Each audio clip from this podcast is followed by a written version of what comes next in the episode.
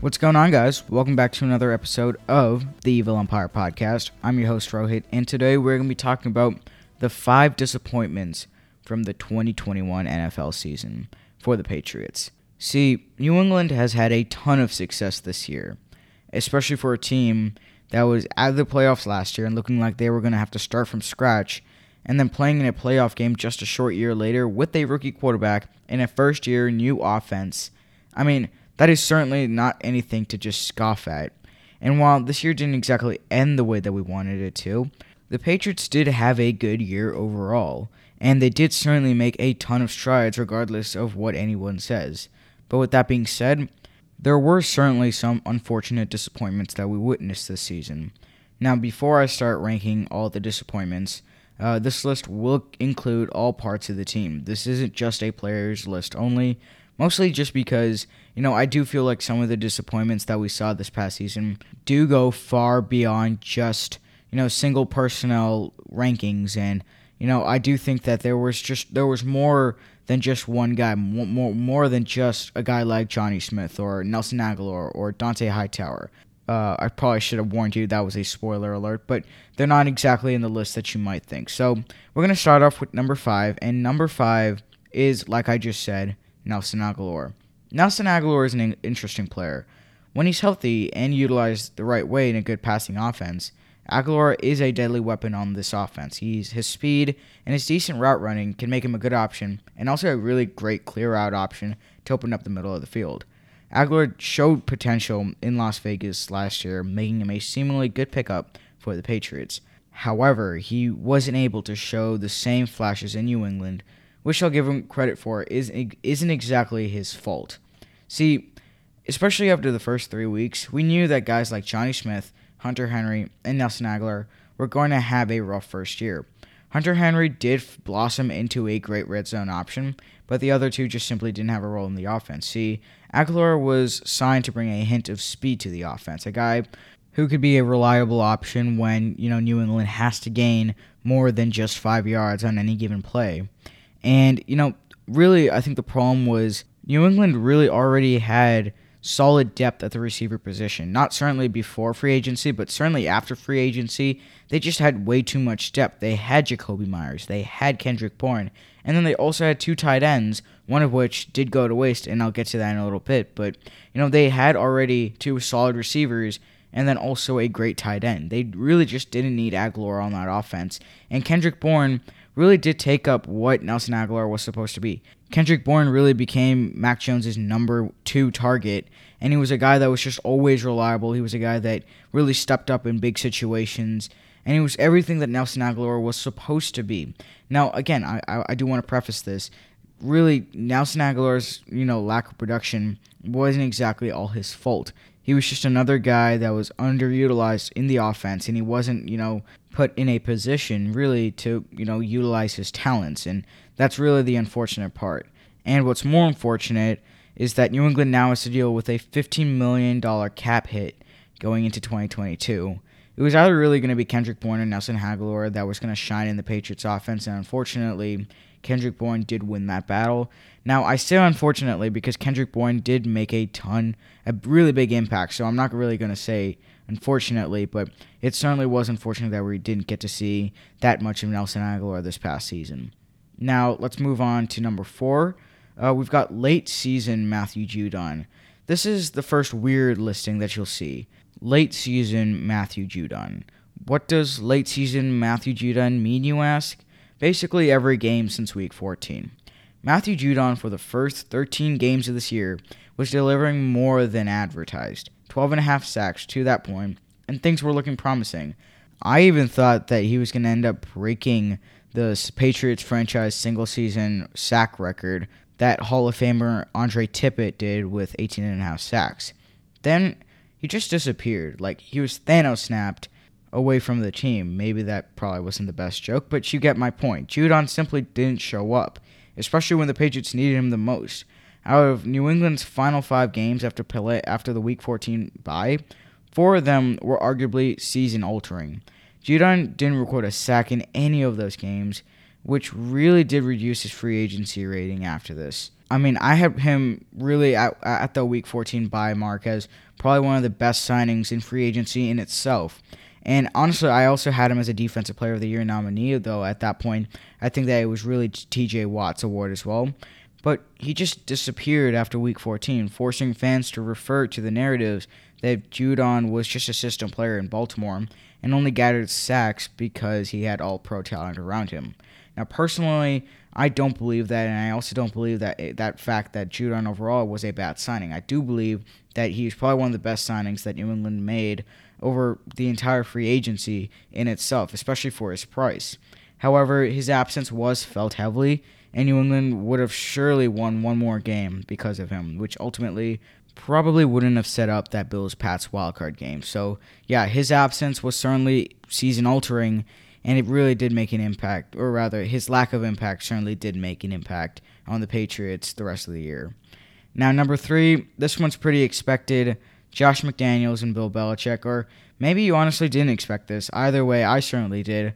Uh, this is the first personnel grouping on this team, and this isn't a surprising disappointment. I think that we all know that Josh McDaniels was probably the most unimpressive part of this team. And, you know, despite all the new offensive additions to support Mac Jones and or Cam Newton, I mean, he simply just didn't use most of them. I mean, you take guys like Nelson Agholor and Jonnu Smith, you know, guys that New England paid nearly 50 to 70 million dollars for and combined maybe Jonnu Smith and Nelson Agholor maybe had a combined 700 yards off like maybe 40 catches at most. Maybe a little more than 40 catches, but you get my point. These guys simply were not utilized enough, and that starts with Josh McDaniels. Now, I'll give Josh McDaniels one thing in terms of credit Mac Jones' development.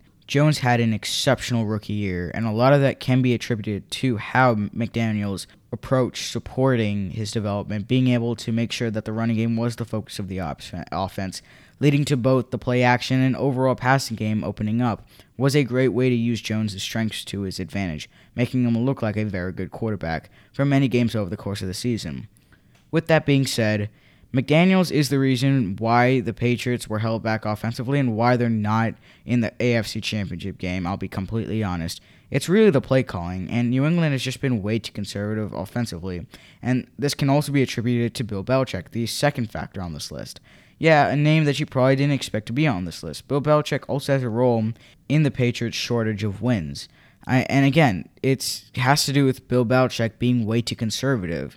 I mean, more and more often we're seeing the up and coming coaches that enter this league, guys like Brandon Staley, Zac Taylor, Sean McVay. I mean, these guys are reinventing the offense in general. Long gone are three and outs and income going for it on fourth and ten on your own twenty nine. Maybe maybe that's just only Staley, but you get my point. I mean, more and more often we're seeing teams go for it on offensively on fourth down, and more and more often those fourth down attempts end up being successful.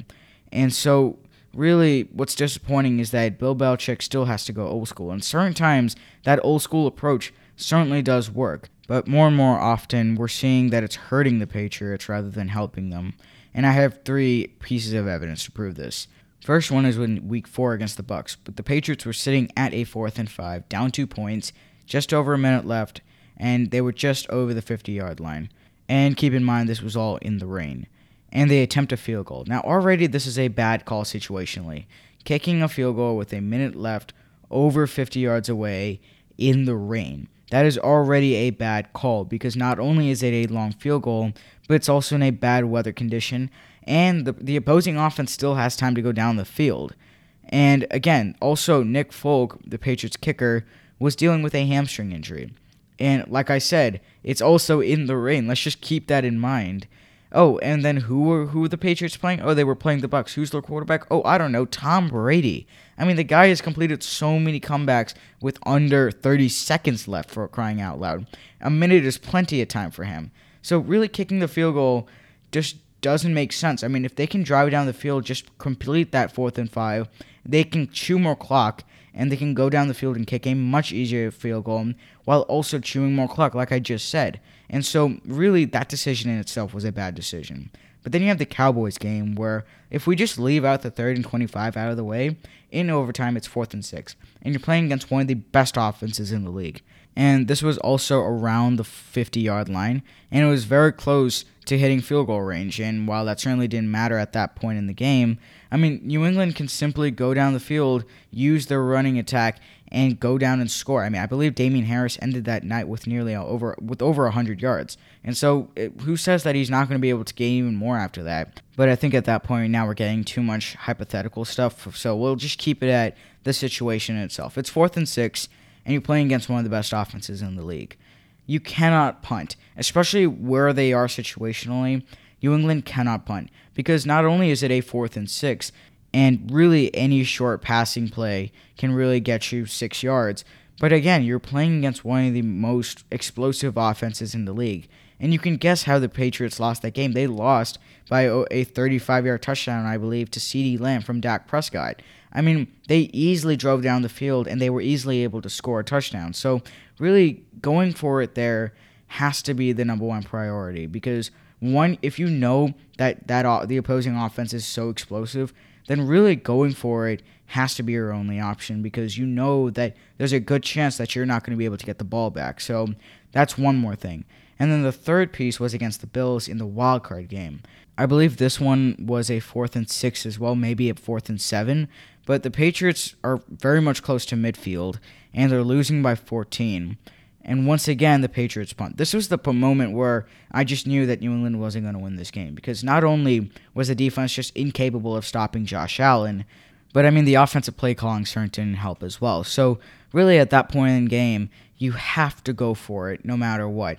Any other coach except Bill Belichick would have gone for it in that situation, especially at the field position. It was at, if it was at their own 29, then fine. Maybe you don't go for it. Maybe you just punt away because at that point you're in a terrible situation.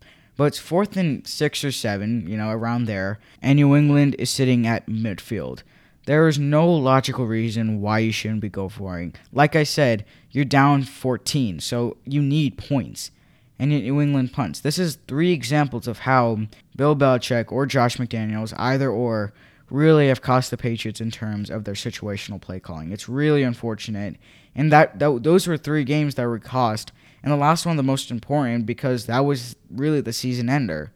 And so definitely very disappointing because I certainly expected better from both of them going to the season, but yeah, definitely two disappointing aspects of this team. Number two, we've got the run defense, and I don't want to go into this too much because you can really see other people analyze the Patriots' run defense for what it is. But just to quickly touch on it, New England really did heavily invest in the defensive line during the offseason, signing Davon Godchaux, who was a great signing, and Christian Barmore, who was also a great draft pick. And still, the Patriots' run defense was still bad, but this time it had to do with the linebackers. New England really does need to refresh their entire linebacking group. Dont'a Hightower has to go. Ja'Whaun Bentley might have to go as well. And Kyle Van Noy I think that he's okay because he's also really good off the edge, but other than that, everybody else has to go. Ranking 24th in yards allowed per game with 126.5 and 26th in yards per attempt allowed, uh, 4.6. Again, overall, New England has had a much worse run defense, especially last year. Last year's run defense was terrible uh, during the 2020 2021 NFL season. I mean, the run defense was atrocious, and the Patriots lost many games because their run defense was so bad. But especially you know in the past couple of weeks. New England certainly regressed in terms of their their run defense, and especially going into this year after New England heavily invested in the defense, especially in the front seven. I expected them to do a lot better in terms of stopping the run, and they simply uh, failed in that regard. But number one, the most disappointing aspect from the 2021 NFL season for the Patriots was Jonnu Smith. This is not a surprise. I was giving him a ton of flack early in the year for being an underwhelming signing, but the truth is, Smith was simply underused, and that's not his fault. This is because Josh McDaniels simply didn't use him to his potential. Smith is more than just a tight end. He's a running back in a pinch. He's a great blocker, and most importantly, he's one of the fastest tight ends in the league. He's one of the more athletic guys in the league, more than guys like Gronkowski, or you know, you, you can even make the case more than Travis Kelce, though Travis Kelce is a freak of a human. But really, overall, Jonnu Smith is a great tight end. He's I do think that New England did certainly overpay for him in free agency, and I thought that even back then. But it's not like Jonnu Smith has no talent. He's not just a, a scrub where he really just doesn't have anything going for him. He is a great player, and he's a great tight end as well. But when you just catch 28 passes for 294 yards and a touchdown, you really just don't it's really disappointing, especially in your first season where, you know, you're really you really do want to make a big impact. And he did lead the yards after catch, but again, when you only catch 28 passes, that's not really a positive. However, there is always next year, and New England does have time to maximize his potential. They probably will reduce his salary going to next year, which is a plus because he is certainly carrying a heavy cap hit, and he also is a great blocker. But if New England wants to increase their pass attack, Smith is really the starting point. New England has a ton of great options offensively, but it just comes down to how they're utilized. I mean, especially last year in off, uh, in free agency, I mean, we were given the realization that we might have an Aaron Hernandez Gronk situation, which honestly we still could have. I mean, Hunter Henry and Jonnu Smith could still be those guys that could fill in the void, and Mac Jones might have a great set of tight ends, but really year two is definitely going to be a defining point going into next year. Otherwise, I mean, John Smith is definitely going to be a guy that's going to be on the trading block after next year because if we don't see any development after next year, then yeah, I don't think we'll be seeing him any, any development in year three. We might see some development in year three, but likely not. So yeah, let me know what you guys think. Uh, thank you guys so much for listening to this podcast, and I'll catch you guys in the next episode.